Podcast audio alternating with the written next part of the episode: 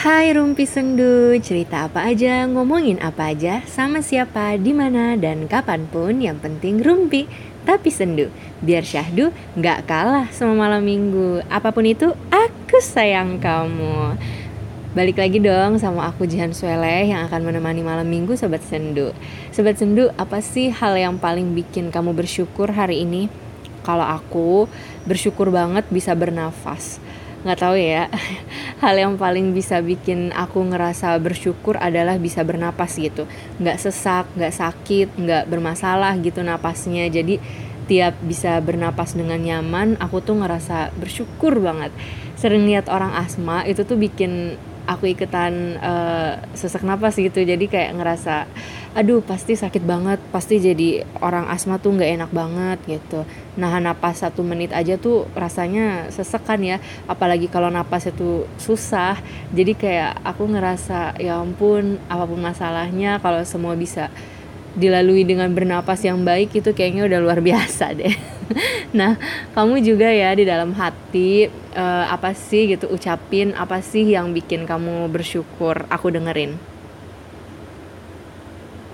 Oh, itu.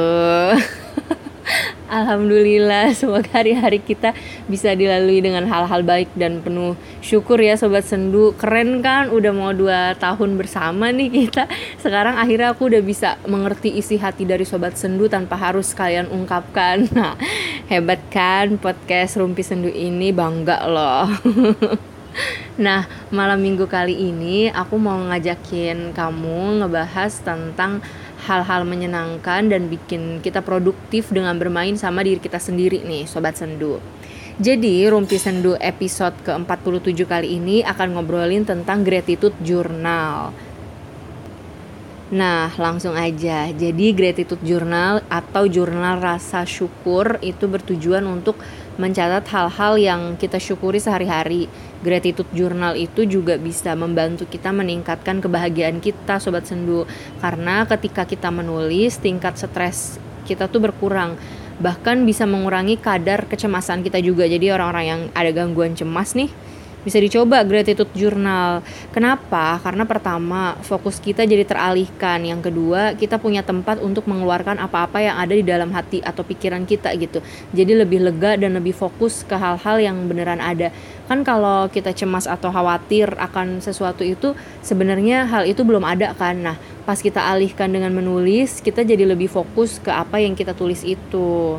Nah, apalagi kalau kita nulisnya uh, gratitude journal kita jadi punya pandangan baru mengenai hal apa aja yang penting dan benar-benar kita syukuri atau kita apresiasi gitu kehadirannya. Terus jurnal syukur ini juga ngebantu kita lebih menyadari hal-hal yang pengen kita tambahkan dan pengen kita buang dari hidup kita. Misalnya, kan kita uh, tulis aku bahagia karena ABCD, aku sedih karena DEFG, aku berharap HJIK AL MNOPQ gitu bisa jadi catatan kita kan itu kalau misalkan eh, hal-hal uh, itu tuh pantasnya uh, dipertahankan atau kita tinggalkan atau kita tambahkan di hidup kita gratitude journal juga bisa kita baca ulang. Jadi kalau kita sedih, kita bisa ngebaca ulang lagi. Oh, waktu itu aku begini, terus aku melakukan itu. Sekarang aku mengalami kesedihan yang sama. Kira-kira masalahnya apa ya? uh, kita bisa latihan juga buat fokus uh, sama solusi gitu jadi bukan fokus untuk bersedih-sedih tapi kita fokusnya sama solusinya apa gitu nulis jurnal syukur kita juga bisa jadi mengingat kejadian-kejadian menyenangkan mengingat orang-orang baik yang mungkin hadirnya cuma selewat atau hadirnya tuh dari kita kecil tuh ada tapi nggak pernah kita sadarin gitu kehadirannya. Jadi jurnal syukur ini ngebantu banyak banget kan di hidup kita. Yang tadinya nggak tahu diri terus nulis gratitude journal jadi lebih sadar kan kita siapa orang-orang di sekitar kita tuh siapa apa yang bikin kita bahagia apa yang bikin kita sedih merana gelisah geli-geli basah macem-macem ya. Dan hal inilah gitu yang bikin kita tuh bisa lebih bahagia dan ngerasa uh, bersyukur dengan apa yang ada gitu. Meski kita sendirian meski kita bukan orang kaya atau anaknya juragan minyak meski kita nggak punya banyak hal di hidup ini tapi itu kita tetap bahagia gitu. Karena karena kita ngerti diri kita sendiri kita bisa ngebawa diri kita ke mana pun kita keren karena kita tahu mau apa harus apa tujuannya apa kita ngerti kita bisanya apa terus kita nggak bisanya apa ya kita ngerasa cukup gitu. Orang-orang yang nggak bersyukur atas hidupnya mungkin karena mereka nggak punya gambaran gitu tentang dirinya sendiri mau kayak gimana. Uh, mereka nggak tahu gitu tujuannya apa gitu hidup di dunia ini. Jadi kemungkinan gitu mereka kayak untuk bersyukur tuh masih agak bingung gitu. Walaupun sebenarnya nggak ngerti juga ya rasa syukur itu tuh sebenarnya gimana sih? Jadi kalau ngelihat orang sukses gitu tuh uh, orang yang nggak bersyukur tuh suka kesel gitu kan misalnya. Kenapa dia sukses terus gue enggak? Terus akhirnya nyalahin keadaan gitu. Coba kalau dia tahu 5W plus 1H gitu ya dalam dirinya gitu pasti uh, dia paham gitu apa kenapa siapa kapan di mana dan bagaimana gitu tentang dia sama hidupnya dia makanya ngejurnal itu tuh selalu ngebantu kita karena uh, selain kita membuat kita juga punya catatan yang bisa kita baca ulang gitu. Kita udah nulis kita udah bikin nih jurnal tentang hidup kita gitu tentang diri kita. Eh akhirnya kan kita baca ulang gitu. Aku tahun depan udah masuk tahun keempat rutin nge-journaling. Rasanya tuh seru banget uh, tiap bulan itu ada evaluasi diri terus kadang juga nulisin surat buat diri sendiri di masa lalu dan di masa depan. Terus nulisin tentang uh, tentang pencapaian sama hal-hal yang gagal terus ngobrol sama diri sendiri sama Tuhan lewat tulisan. Terus menurut aku uh, itu self healing yang seru dan cukup berkesan aja gitu karena nggak keluar duit banyak kan cuma tangan pegel-pegel doang. Terus kan ngejurnaling itu juga bisa jadi cara kita merefleksi diri sendiri dan dan itu asik banget gitu menurut aku. Awalnya tuh takut kan um, udah ada bukunya, udah siap gitu, udah ada pulpennya, udah tahu tujuannya, udah ada niatnya, tapi pas eksekusi itu tuh sering ngerasa males gitu. Kayak aduh capek banget nulis pakai tangan capek banget nulis tiap hari karena butuh energi juga sejujurnya ya kan? Dan butuh waktu juga buat kita nulisin hal-hal yang kita syukuri itu hal-hal yang ada di sekitar diri kita. Itu tuh menurut aku gak gampang loh menguras energi. Soalnya itu ada di dalam diri kita gitu kayak kita menggali-gali kan apa yang ada di dalam diri sendiri gitu. Jadi kayak ada rasa-rasa capeknya juga tapi udah ada sih aplikasi journaling yang lebih uh, mudah digunain lebih praktis terus simple. Udah banyak juga dan banyak yang lebih suka gitu nulisnya di aplikasi itu gitu. Cuman kalau aku lebih suka nulis di buku kayak lebih intim aja gitu.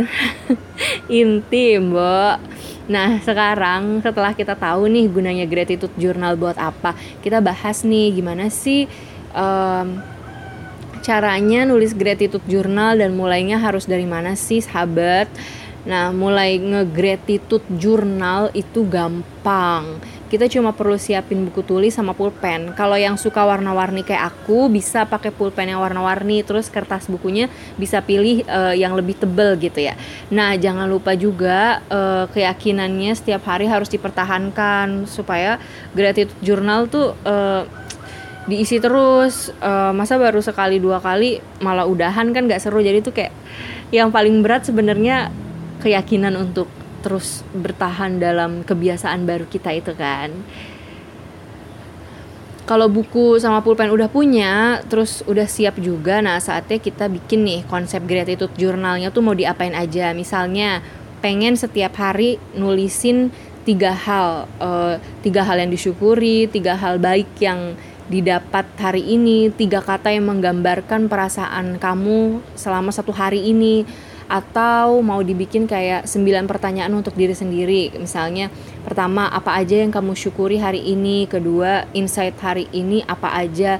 Ketiga apa yang paling kamu suka yang terjadi di hari ini? Keempat skill baru apa yang kamu dapat di hari ini? Kelima siapa aja yang kamu temui hari ini?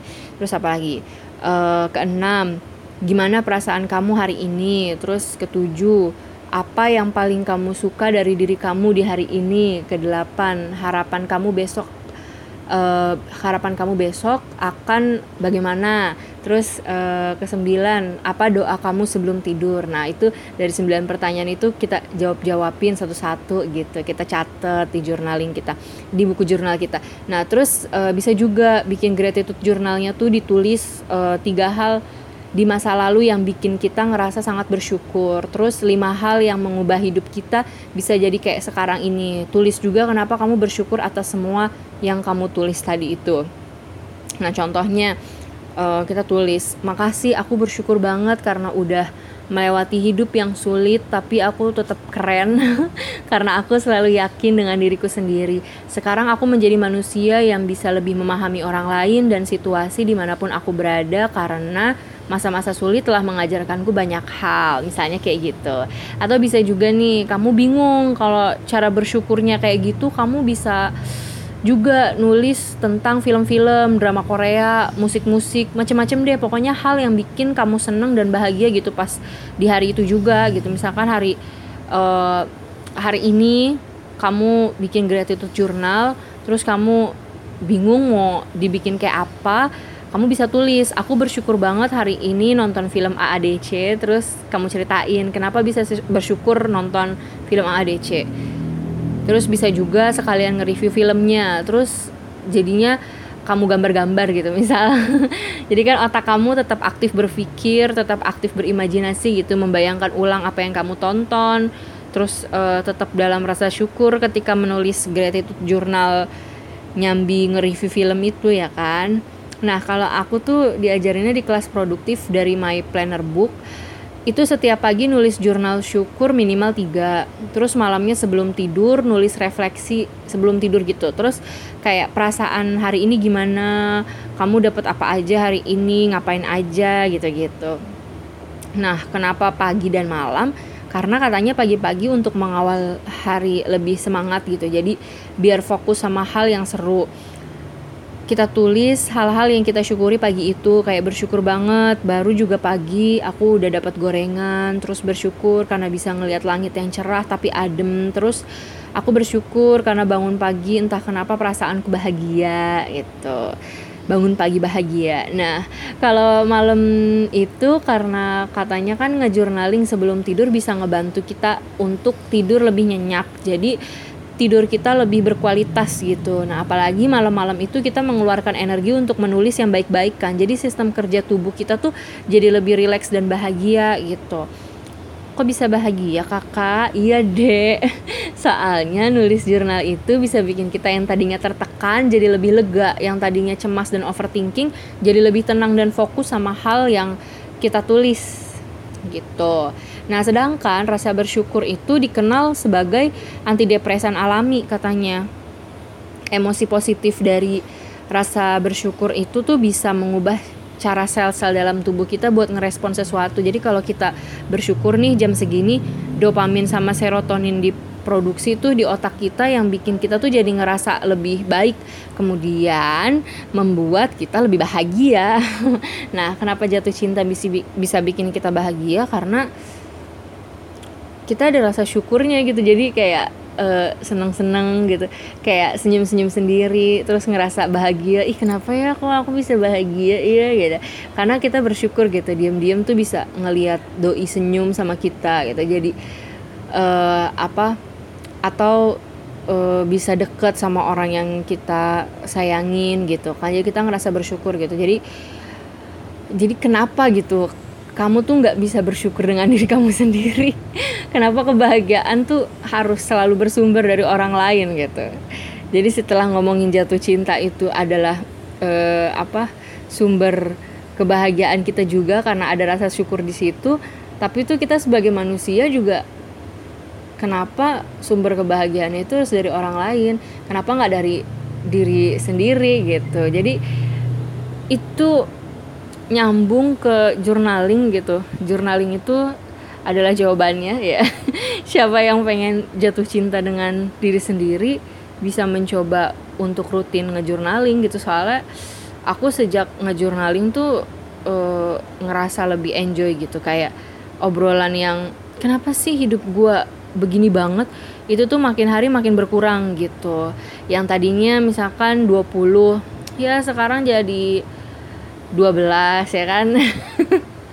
Kan lumayan gitu kan. Soalnya jadi lebih mikirin ke obrolan yang abis ini gue ngapain ya biar bisa uh, begitu gitu. Terus ini gimana ya target gue bisa jadi kayak begini nih gitu supaya bisa jalan gimana nih harusnya gue bikin apa lagi nih gitu kan biar target gue selesai gitu. Jadi otaknya lebih bekerja gitu. Walaupun yang walaupun yang kayak gini tuh masih bikin cemas dan khawatir ya malah kayaknya bisa juga nambah cemas sih soalnya kan kayak aktif gitu loh kayak mau bikin sesuatu terus kita catet terus kayak cemas sendiri gitu. Kayak kecemasan itu akan selalu ada sih.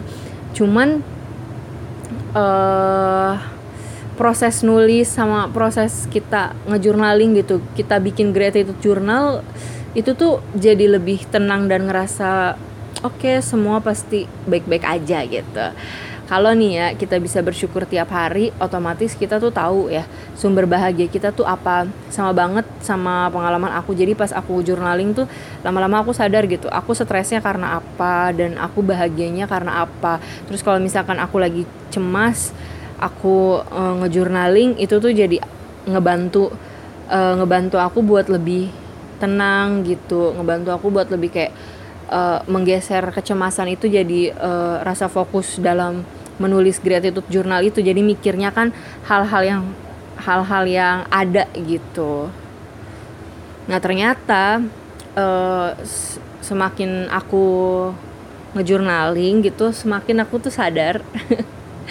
Uh, ternyata aku tuh uh, sering lihat catatan aku sendiri gitu.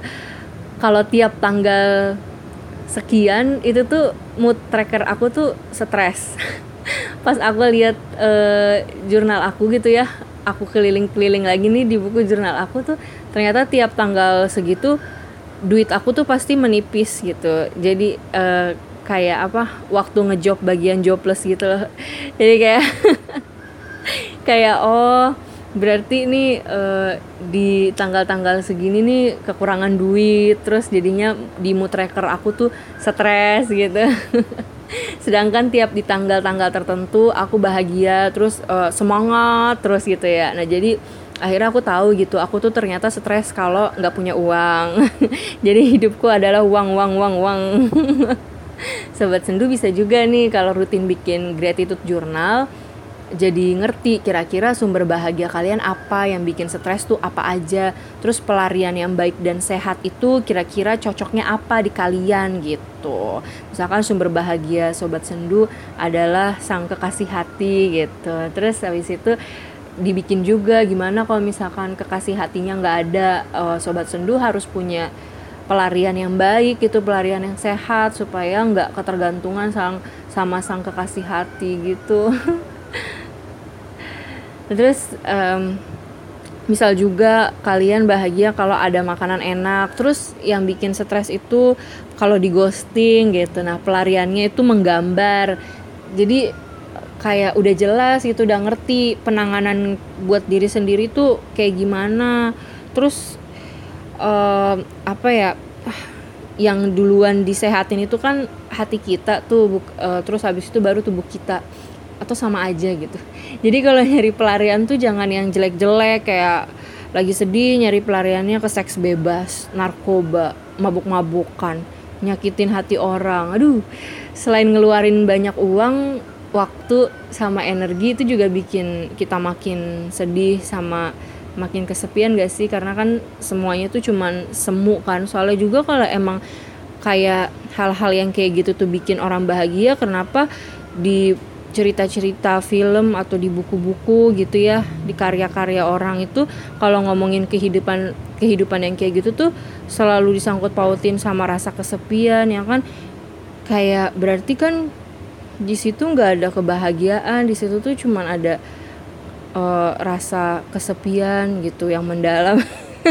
Ya nggak sih Nah, terus kalau kita rajin bersyukur nih ya, kita tuh bisa ngerasain emosi yang positif gitu, terus uh, meningkatkan kesehatan fisik sama mental kita, terus bisa membangun hubungan yang kuat juga. Soalnya di dalam pikiran yang sehat dan jiwa yang sehat, semuanya tuh ikutan sehat. Contohnya sering dibilang kan, kalau kamu stres usahain bergerak olahraga supaya perasaan kamu jadi ikut seger Terus kalau misal kamu makan yang gak sehat, tiap hari lama-lama kamu tuh ngerasain mood swing, perasaan kamu jadi kacau. Terus dibilang juga sehat jiwa sama sehat raga itu sepaket. Jadi dua-duanya tuh harus diperhatiin. Nah, gimana nih kak biar aku bisa ngejurnaling secara konsisten ya.